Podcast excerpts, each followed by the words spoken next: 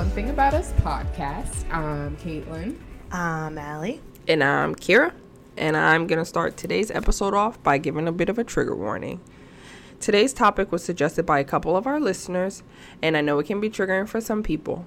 If you are heavily triggered by talks about trauma, sexual assault, and familial relationships, we will not be offended if you skip this episode. One thing about us, we want you to take care of your mental health. Mm-hmm. Absolutely. So today we are going to focus on the topic of healing your inner child. And sometimes people don't really know what that means, so I'm just to define it for you. So, what it means to heal your inner child is that as a child, you've been traumatized or hurt as a kid, and in your adulthood, you work to fulfill that child's dreams, goals, to heal from those wounds. And that could be wounds from family, friends, relationship, anything that was traumatic. And trauma is just defined as experiencing or even witnessing a stressful, distressing event and that actually alters your brain. And there's so many different types of trauma. It could be one incident, it could be multiple incidents, or it could be multiple different types of incidents. So we're gonna get into it, guys. Let's get into it. Oh, so the first thing we want to talk about is parental relationships and how that affects us. Um, a lot of times, you know, subconsciously, you're taking on a bit of a burden from negative or positive, even um, interactions with your parents, or even if you didn't have a negative reaction with your parents, just watching them go through negative reactions because they are your first line of defense. Like, basically, like, this is my example of what an adult is gonna be like. So I'm gonna. This is who you look up to. This is your first love and mm-hmm. things like that. So, whoo, this is gonna be a good one.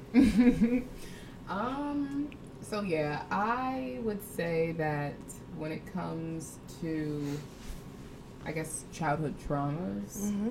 I feel like a lot, or some of my childhood traumas definitely stem from not seeing the healthiest relationship in my home as a child. Um, there was just a lot of um, negativity.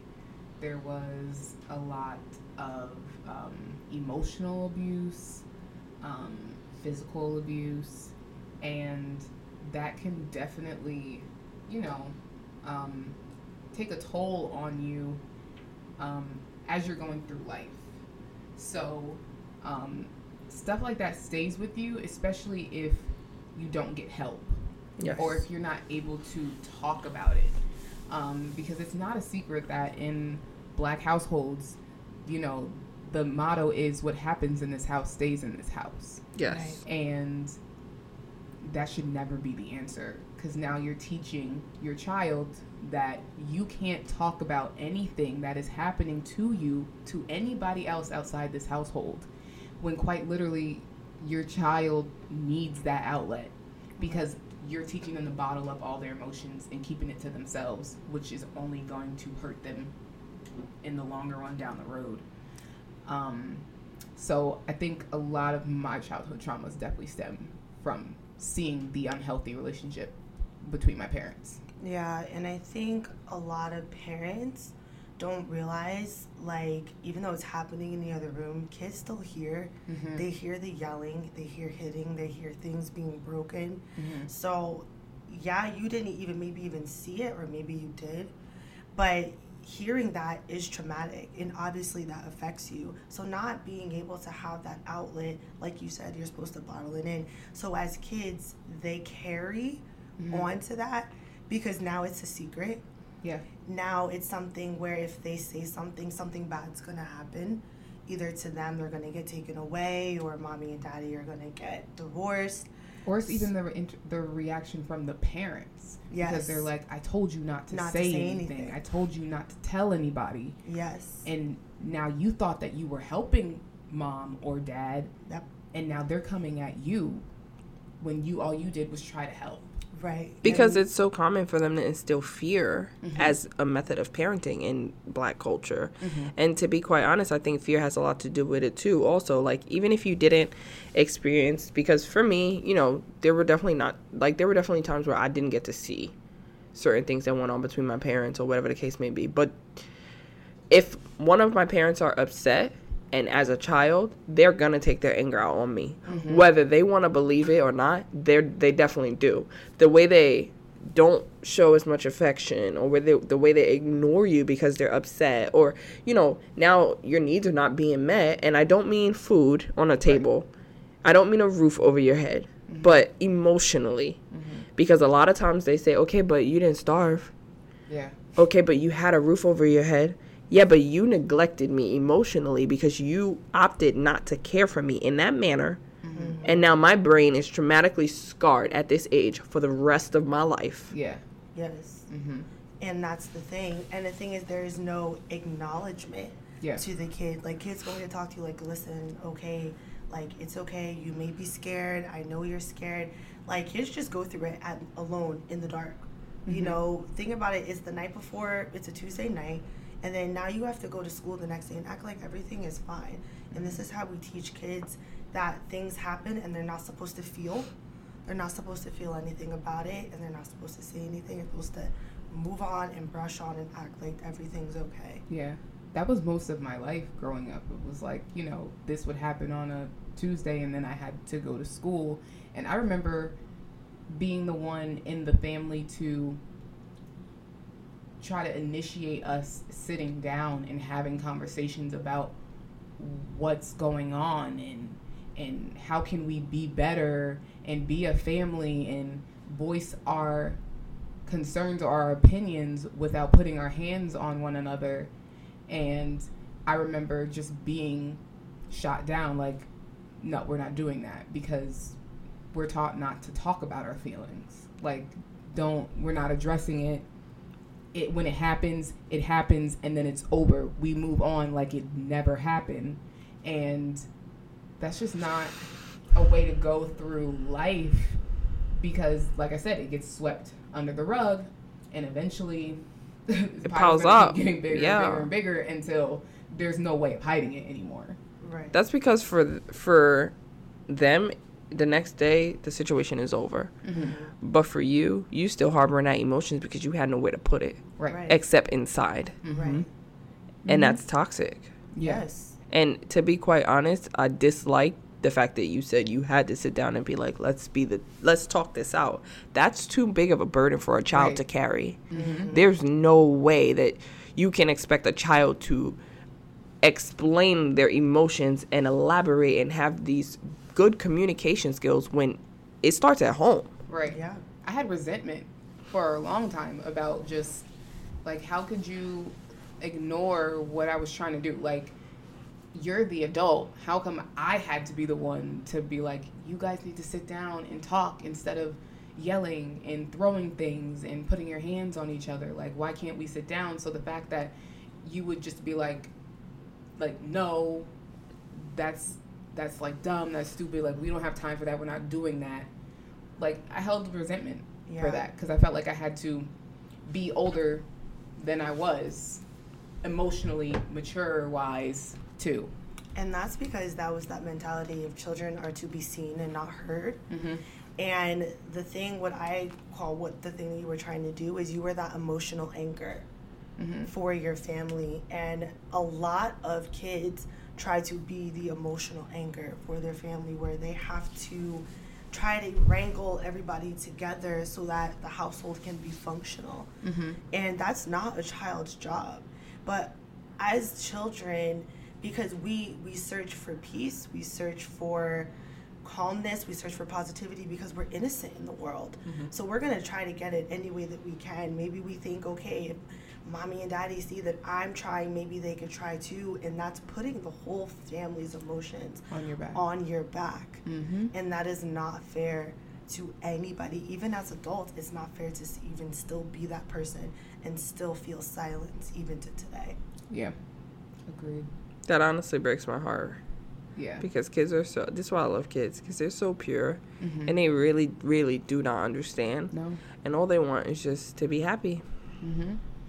Yeah. Yeah. How would you describe the adult that you needed as a child? Either one of you. How would you describe that person? To just be present. I feel like there was so much chaos that there wasn't anybody to be present. Um, I feel like I kind of just went through life um, by myself in a way. Um, like you know, my mom, my parents weren't really, uh, I guess, like active or worried about ac- me academically because, like, I did things by myself because I learned to do things by myself because there was so much going on with the adults as a kid, as a child, I'm like, okay, well, I'm gonna have to figure this out by myself because nobody's around right now. So I just wish somebody was present and willing to listen to me.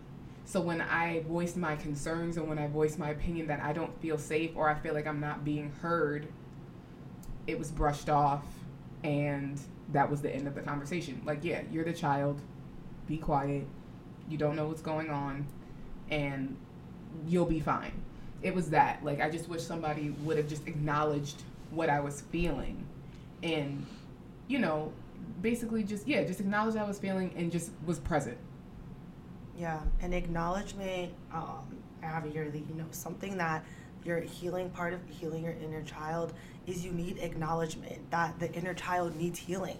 Mm-hmm. You know, just acknowledging that like that little girl was hurt and if the adults in your life are not going to recognize it, recognize it for yourself.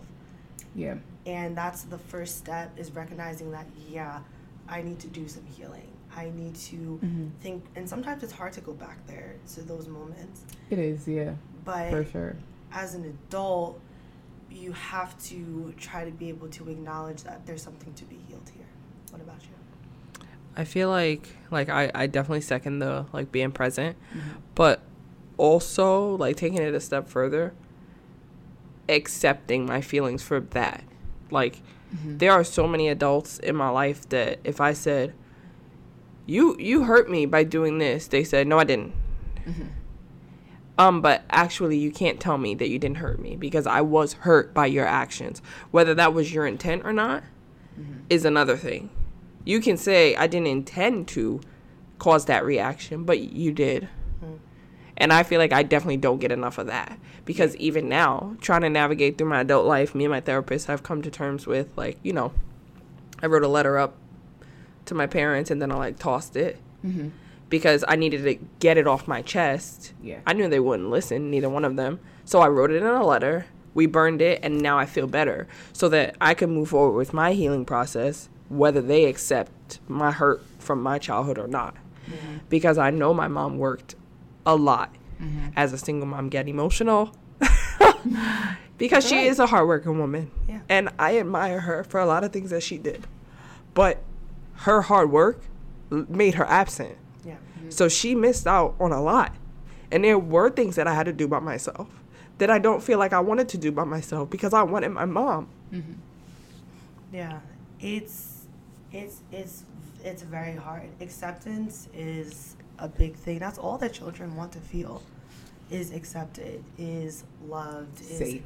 Yes. Safety and not just physical safety. Like there is that, oh, I put a roof over your head. You have food to eat, right? You have clothes on your but back. But that's not enough. That's not just. That's not enough. Emotional safety is mm-hmm. honestly one of the most important things mm-hmm. that a mm-hmm. child can have. Being able to feel every single emotion that they feel, whether we like it as their parent or as their guardian or not. We have to let children feel how they feel because they are people too. Mm-hmm. And that's the thing that I feel like maybe our community struggles with is seeing that emotional safety as essential in a healthy household. Yeah. I definitely like a lot of times people even the other day I was on FaceTime with my mom and Aiden was like I am hurt because my dad said I cannot have my iPad. And so I'm like, well, why did he say you couldn't have your iPad? Because I made a mess and he told me to clean up. So it, I laughed because I would have said the same thing mm-hmm. had he come to me for the situation. But what had my mom in awe was Aiden's capability of tell you why at five yes. being able to explain i am upset because blah blah blah mm-hmm. well the difference here is I allow my children to say they're upset. I allow them to cry. I allow them to go to their rooms and close their doors. They're allowed to be alone. Just because they're kids doesn't mean they're not human. So when they're having a moment, I say, Would you like to go to your room and cry? And then you come back and talk about it? Yeah. Sometimes they say yes and they go.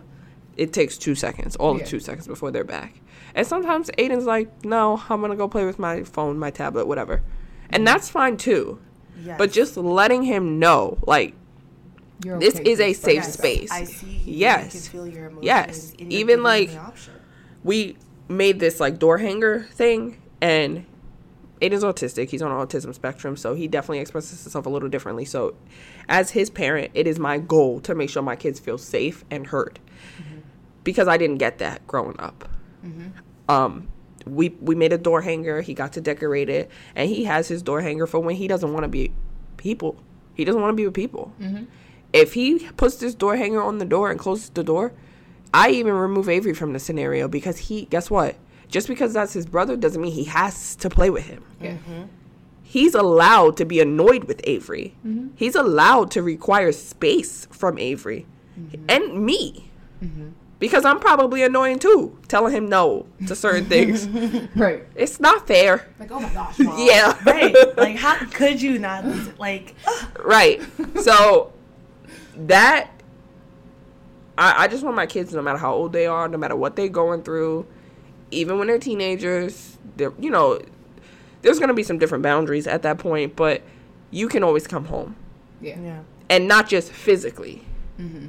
You always have a home with your emotions. Mm-hmm. You can unpack that. Yeah. I feel like the type of adult that I needed was someone who recognized that when I was okay, that I wasn't. Right. You know, like you mean when they thought you were okay? Yes, like looking past the grades, looking past the sports. Yes. All the things that makes a child look, oh, they're such like a golden girl, oh, whatever. Oh gosh, yes. Like looking past that and looking through that and seeing who I was without that. Mm-hmm. Without the good grades, without doing whatever. Just seeing me for who I was and who what my emotions were. And not that my house wasn't emotionally safe, but I feel like I couldn't be anything but good. Like there was no option. Like I couldn't be flawed. So I feel like I just wanted someone to be like, you can be flawed, you can make a mistake, and you're okay. Not that my parents didn't say that, but I just wish someone would have said it. Mm-hmm. You know, just someone just just would have said it, so I wouldn't feel the need to be perfect. You know, Yeah. because when I messed up, I was like, oh my god, like I would be terrified, and not that mm-hmm. they were scary, but I would be terrified. I would be so disappointed and shaming myself with that perfectionism and mm-hmm. it's just a lot because at least I would be causing less stress to the family mm-hmm. if I was good. It's Yeah. funny that you say that because I literally had this conversation with my mom the other day. I'm like, I feel like I got overlooked as a kid because I, I did get good grades. I was on the honor roll. I did play sports. I was your typical, like your idea of a perfect kid. I was that kid. I obviously I got in trouble for talking back and like you know stuff like that. But I didn't do. I wasn't breaking the law. I wasn't out doing stuff. I was a homebody other than my sports and my academics, and I excelled academically. Um, my sister, she- one of my sisters had medical problems starting at a young age. So my parents were always constantly worried about her medically. And then my other sister had she you know, she's got an IEP for school and stuff like that and she has some other issues that my parents were constantly worried about her. And for me, I feel like they were so focused on worrying about my sisters that no one took the time to take care of me. And they didn't my parents didn't neglect me so i do want to say that like i always had clothes i always had food a ton of food. If you've ever been in my house you know it's basically like costco. My mom's a couponer but um i feel like they saw that as enough and it wasn't enough Yeah. and at the time i felt like how could i be so selfish complaining that my parents aren't paying attention to me when there's kids who don't have parents mm-hmm. Right. and now that I'm an adult and I'm navigating life as an adult and seeing that that wasn't necessarily healthy. Right. So mm-hmm. what people tend to do is they look at their problems and they tend to invalidate. Like, oh well like like you said, you know, that when people don't have parents, so I should just be grateful with what I have. But you have to validate what you're feeling. Mm-hmm. All our feelings matter. They do. But as a child, obviously we know this now at our age, but at 11, we, we don't know that. Mm-hmm. We Yeah. don't know that, you know? It's, yeah, it's hard. It's the assumption of like you'll be like they're okay, Mhm. like because I know my dad on my dad's side he has other children, um, and they're all older. I'm the youngest out of all of my siblings, and um, growing up, those siblings didn't have him in their lives. So I would hear from him or other family members that my older siblings on my father's side were jealous of me because he lived in my household and he was there with me as a father figure. But then I would be like, How? Right. but you don't know what's going on in my household. Yeah. Just because he's there, just because I have two parents in the household, doesn't mean the household is running smoothly. It's a big happy family. We're the Brady Bunch. That's not what it is. If they really knew what was going on, They wouldn't be would you say that? Yeah. Right. So like, a lot of my siblings resented me, like me as a person, because they were like, As a child? as a child because I had him in my life. He was the one out of all the kids, he decided to be a live-in present dad in my life instead of all of theirs. Yeah, but I'd like to say physically present and present is two different things. Because for the majority of my life, my dad lived in the house with me, but he probably couldn't tell you my favorite color. Nope. He Yeah. probably couldn't tell you what I did. You ask my dad what sports I played, he probably don't know. Even though he lived in the same house with me mm-hmm. until high school. I, literally, my I can remember my pa- my parents as a collective showed up for senior night, and that was it. Yeah. Yeah. out of four years in high school playing sports and doing all of this stuff, they showed up for senior night because that's when you get to walk out with your family and you get Yeah. the recognition. That was it. So when you say like, yeah, like they were in your household, you had two parents in your household. Barely. Mm, Right. Yeah, But was Barely. it was it Yeah. safe? right. Exactly. Was it healthy? You didn't know that like I would literally pray like I didn't I like I just like I did not want I feel like that's why I loved being in those sports because I was just never home. Yes. I didn't like to be home. Yes. I would tell my I'm like I don't want to go home. Yep. Like I just would find other places to go growing up as a kid. I had uh, friends um, that I would stay I would stay with um, one of my friend my childhood friends Maria. I stayed with her family for weeks on weeks because like I just didn't like to be home. And her family took me in like I was one of their children. I did more stuff with her family than I have ever done with mine. They took me to Crayola Factory. They would take me to the beach. They would take me to different states with them during the summer. And they and I wouldn't and I know like I have so much appreciation for her family and her mom just recently passed away and like I have so much love for her family because I know that my childhood would not have been the same without them Yeah. because it was like we didn't do that. You know, and I didn't have like my family didn't we didn't do that stuff. It was like, you know, you stay home and, and that's it. I got to have a childhood because of her family in a sense. Yeah. They Yeah. gave you a sense of childhood. They gave you a sense of Safety. yes. Yeah. And A place to go to to get Mhm. away to escape the toxicity. Yeah. To And just that's so kid. important. Mhm. Yeah. To just and I be wouldn't, and I like you know like I love my mother like I love her to death of course, but it just has to it, it goes it goes deeper beyond love like you know you have like I can't sit here and be like it was all great you know this is not something that she doesn't even know either you know I have also tried to express this whether they receive it well or not I've had I've tried and I've told them this anyway. So it's like, like I said, whether they receive it, whether they believe it or not, you know, I have let them know this. But that's just the reality of it. I just didn't like to be home. I would go from friend to friend. My mom would let me stay for weeks on end, and that also kind of shows also like the presence of not being there, Yeah. of not wanting sometimes to be there. Like it's okay, yeah, go ahead, go be with them. I would literally be there for like three, four weeks. But she knew because she knew I was being taken care of, Mm-hmm. and that's what it was. Right. And I think a barrier to healing your inner child is not getting that validation when you are old enough to confront those people. That is one of the biggest barriers because one of the things that helps your inner child is forgiveness. Yeah. So it's like, I always say this to my clients are you able to forgive without an apology and without that person taking accountability for how they acted and how they made you feel, whether they gaslight you and say that it didn't happen?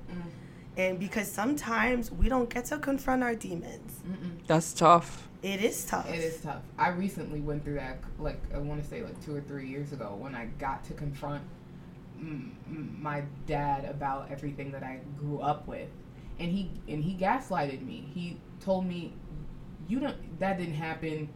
You must have had other family members in your ear telling telling you I was a bad person or telling you that this happened. How can you literally sit there and tell me that I did not see this with my own eyes?" And he was just completely just no it didn't happen it didn't happen and he would wait for my mom to co-sign for him and sometimes she would and it made me so angry that you could sit here and tell me that this did not happen when i vividly remember. And it got to a point where it got soup it got loud it got we got to an argument. But and I didn't get an apology out of it. Obviously, I did not get an apology out of it, but I was so glad that I finally got to get that off my chest. Because Yes. I've been holding that in since I was a child, and I can remember saying in the argument that I'm not a kid anymore. I'm gonna say whatever the fuck I want.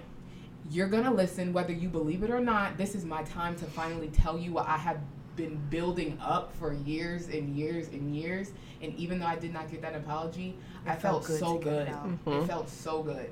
Yes. I think that's all too common because I don't I don't think that everybody's malicious when they say it didn't happen. I think they genuinely Yeah. don't remember.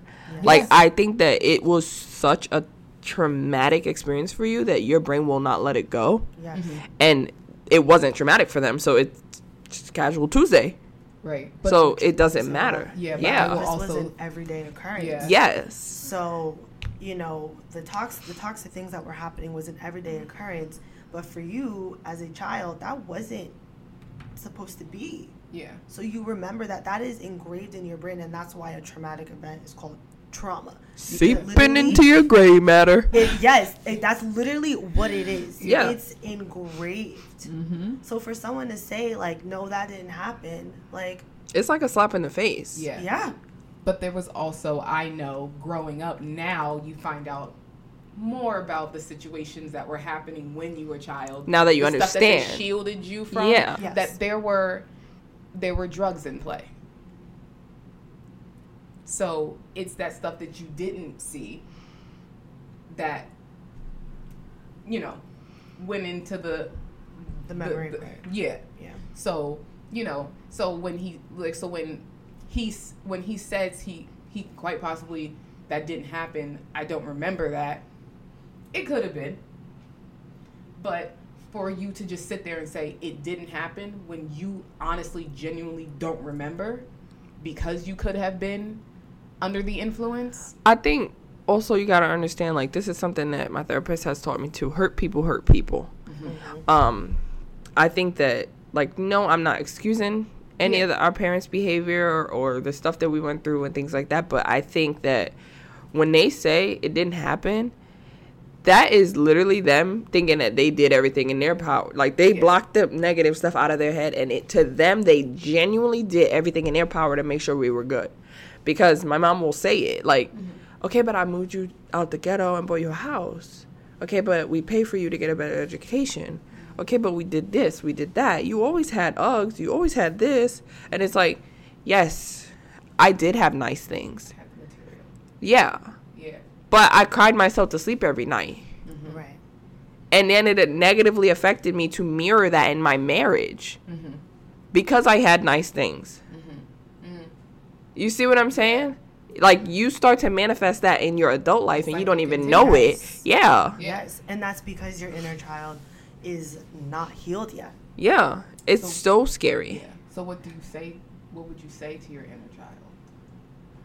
Well, for starters, I would say that it's okay not to live up to their expectations of me. Mm. It's okay not to be that perfect golden child or try to be. Because m- my parents, they didn't really pay much attention to me like I said before. So I never got the I'm proud of you. Mm-hmm. I never got the you're a good kid or you know, you're getting good grades and you're excelling and things like I never got all that.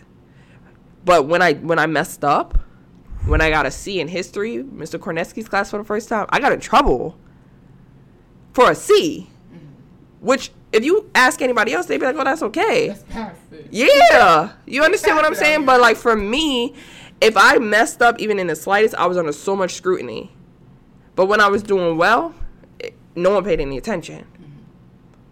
I could, I felt like I could genuinely come in the house, leave the house, come in the house, leave the house, and no one would notice. Mm. That's how I felt. But as long as I did my chores and things like that, no one would notice. And that's why kids act up because if they're not getting positive attention, then they're just going to continue to do the negative things because at least attention is attention. You know, kids don't have logic. So it's like, okay, my mom only talks to me when I do this, this, this, and that, when I'm running around the house, when I don't do my chores, when I slack off in school. I'm gonna keep doing that because I want mom to notice me and I want mom to mm. acknowledge me. But then think about the type of adult that that child grows up to be. Right. Me. I'm fucked up. I feel like I would tell my inner child that hmm, the relationships that you see around you are not necessarily the relationships that you will have yes. in your adult life. Yes. Um, I feel like um, I've talked about like my dating experiences in um, a previous episode, and um, I feel like my lack of relationships came from me being scared of getting into a relationship because of the relationship I saw growing up.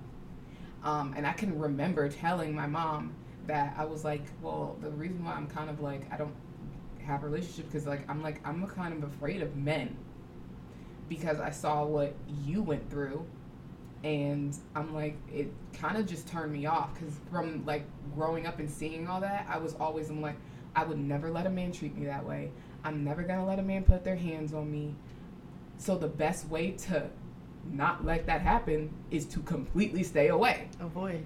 completely avoid it. So, but now here you are in your adult life, and it's great that I can be by myself and I can be independent, but eventually you start to crave companionship. Yes. Yeah, you start to crave Naturally. Yeah, and um, you know, some people don't, but me, um, it's getting to a point where like, yeah, like I would want to know what that feels like. I would want to know what it feels like to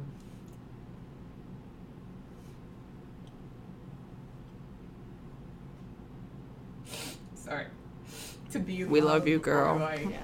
you know but in a healthy way so it's like to just know that the relationships that you see are not they're not necessarily what's going to happen to you.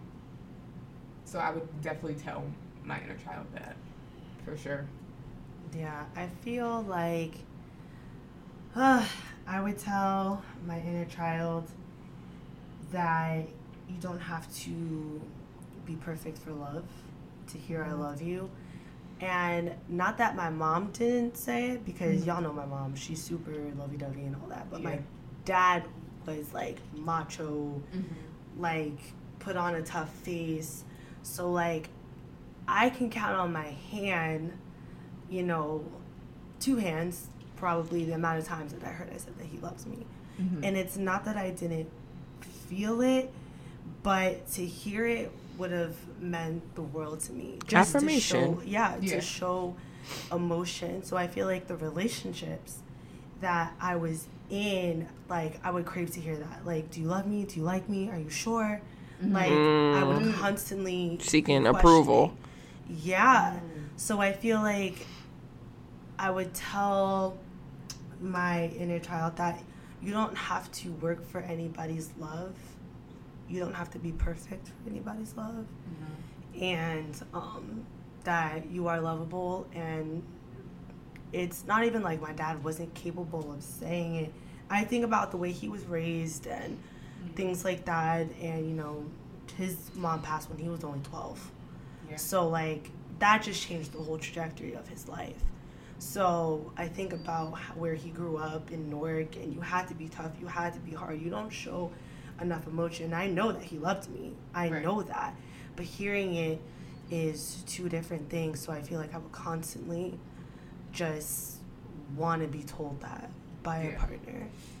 You know, so it mm-hmm. just yeah, like you don't you don't have to seek it out all the time and mm-hmm. you don't have to be perfect for it and that you are lovable with the flaws that you have mm-hmm. which is very hard We getting emotional today, guys. sorry Wow. i ain't gonna apologize this is a good one, I tell you.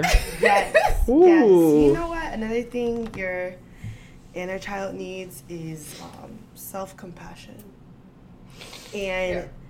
that comes from when you experience a trauma you experience anxiety fear anger detachment and shame we shame ourselves for the experience that we've been through because we blame ourselves.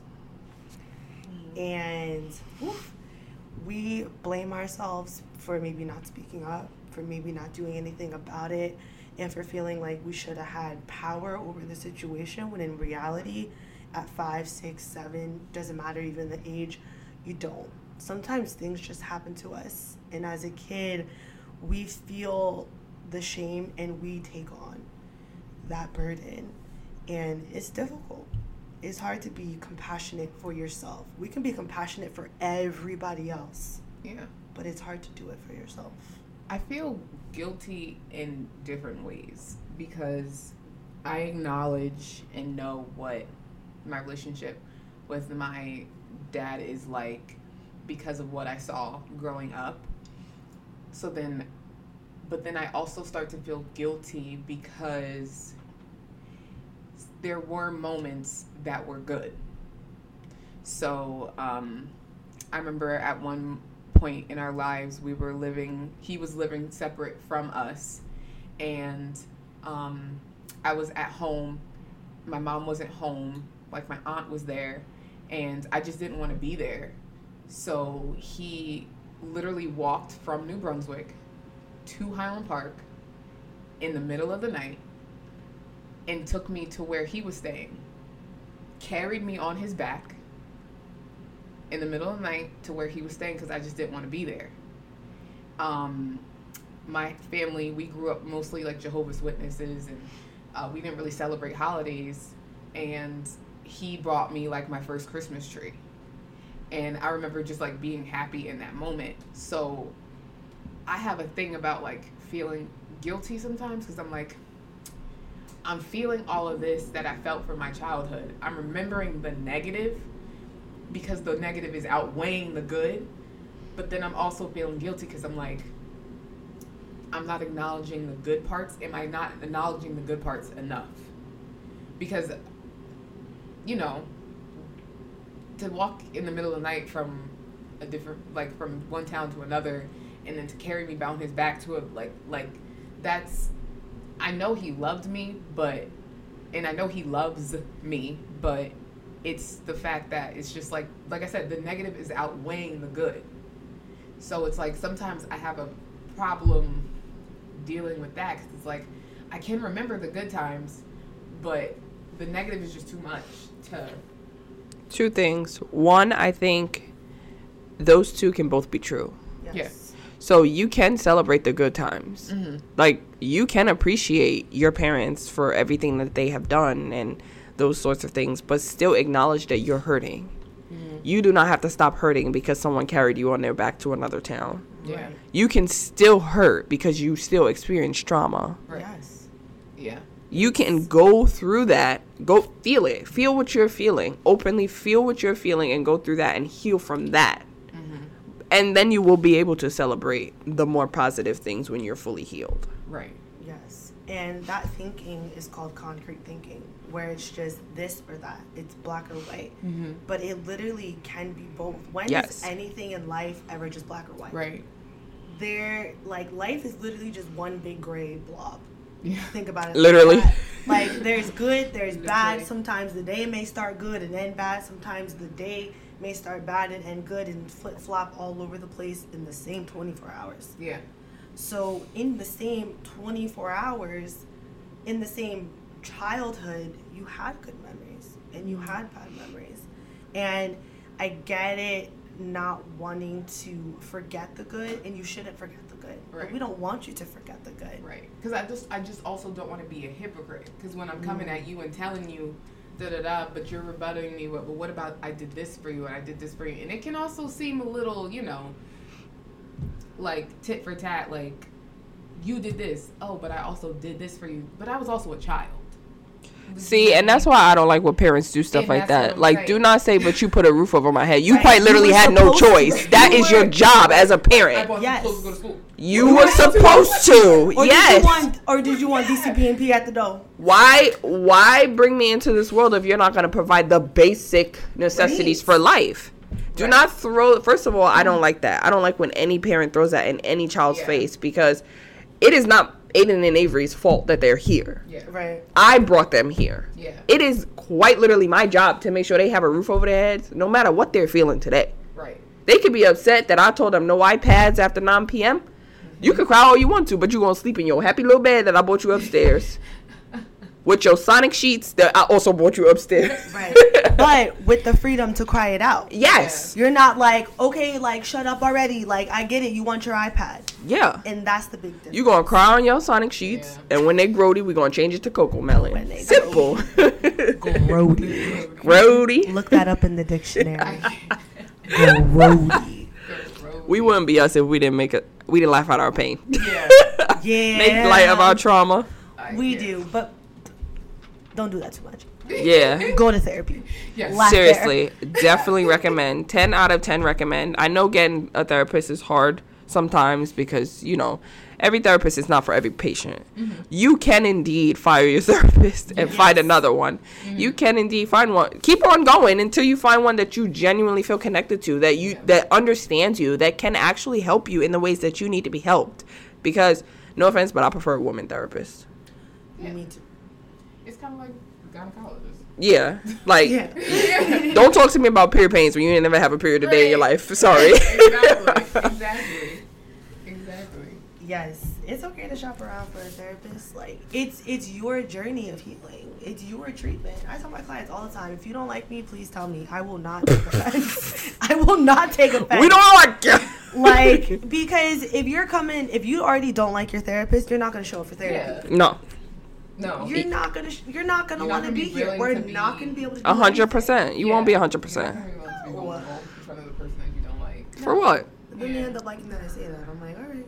But why even waste your money to go at that point? Mm-hmm. Who knows? But get some therapy, y'all. Yeah, We love therapy.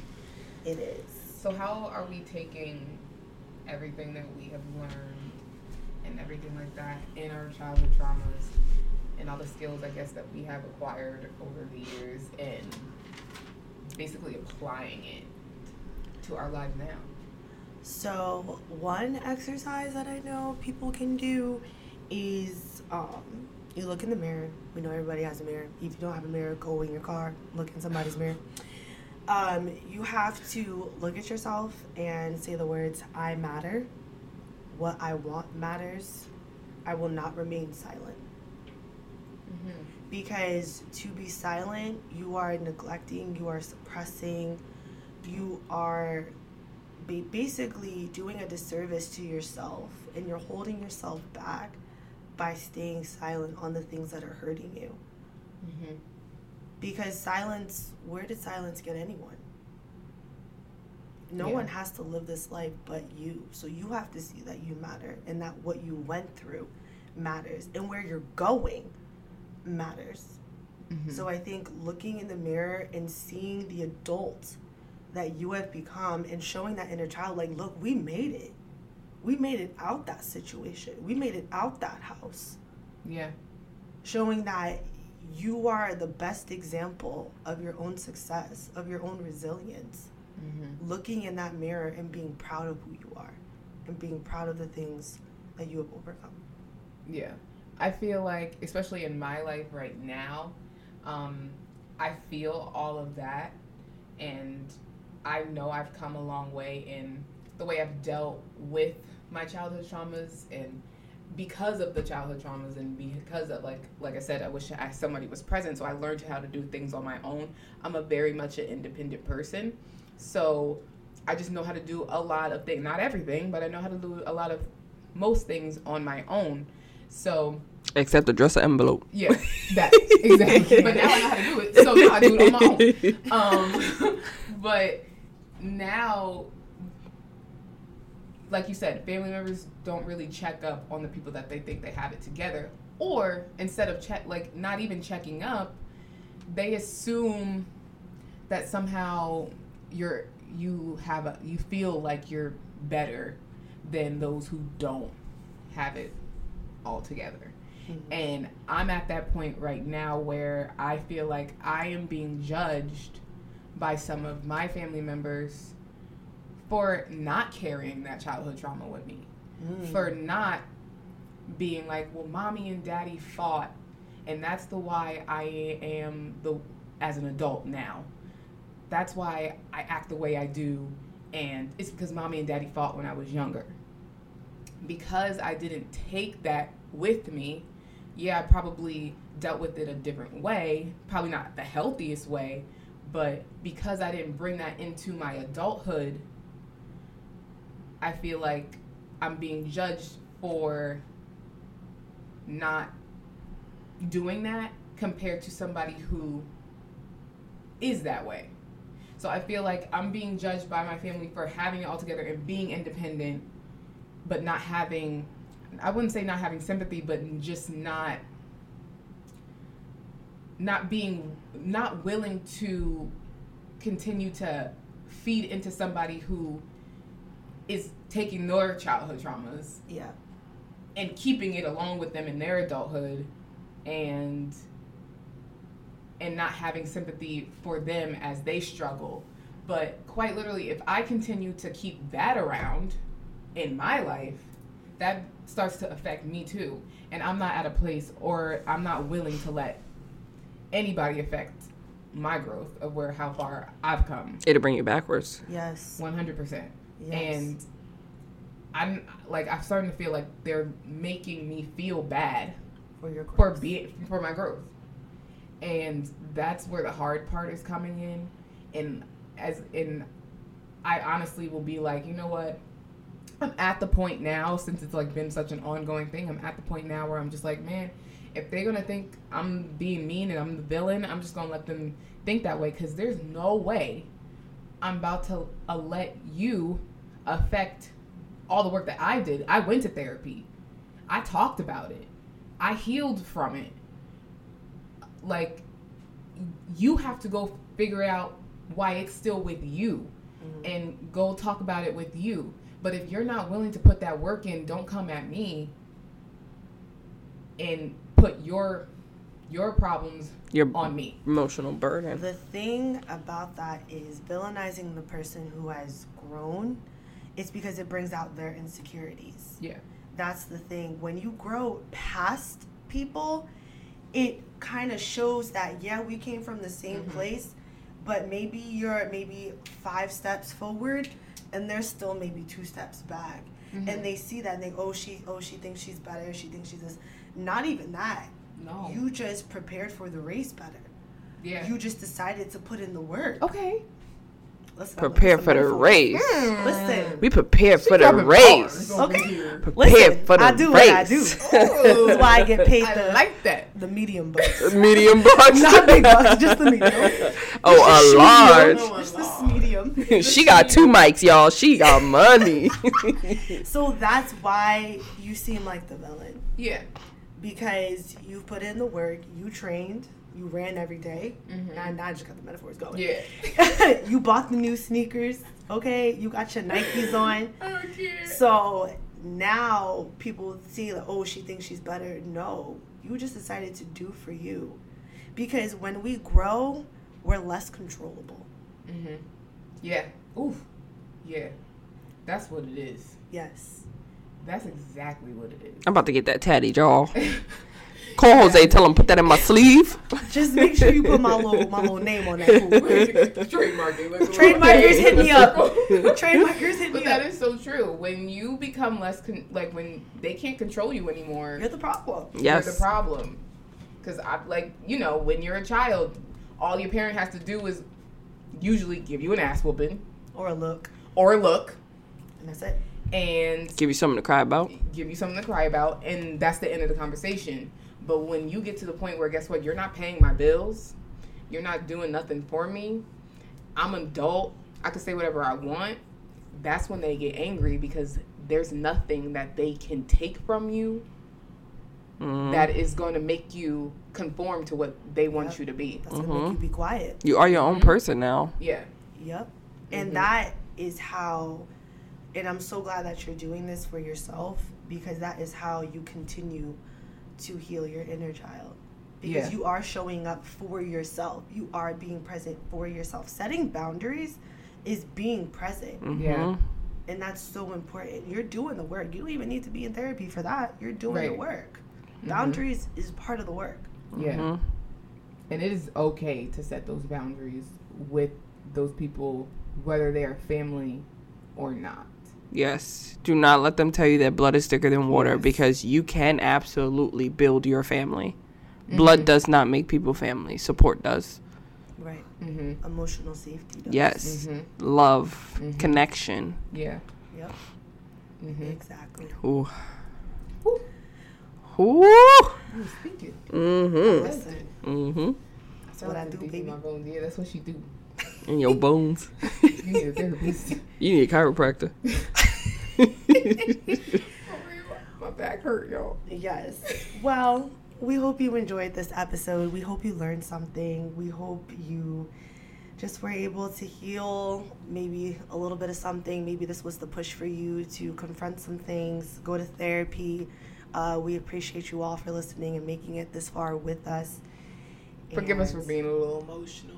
Yeah. No, that's us. That's Yeah, really that's us. us. That's we are emotional. We have big hearts, and we are open to all the conversations. So Yes. feel So free to to 'em let us know. Yeah. Yes. Keep 'em coming. Thank you to our followers who suggested this topic. We really appreciate it. Yes. Mm-hmm. And one thing about us, we're gonna heal from our past trauma. Mm. Amen. All right. Bye, everyone. Bye. Peace.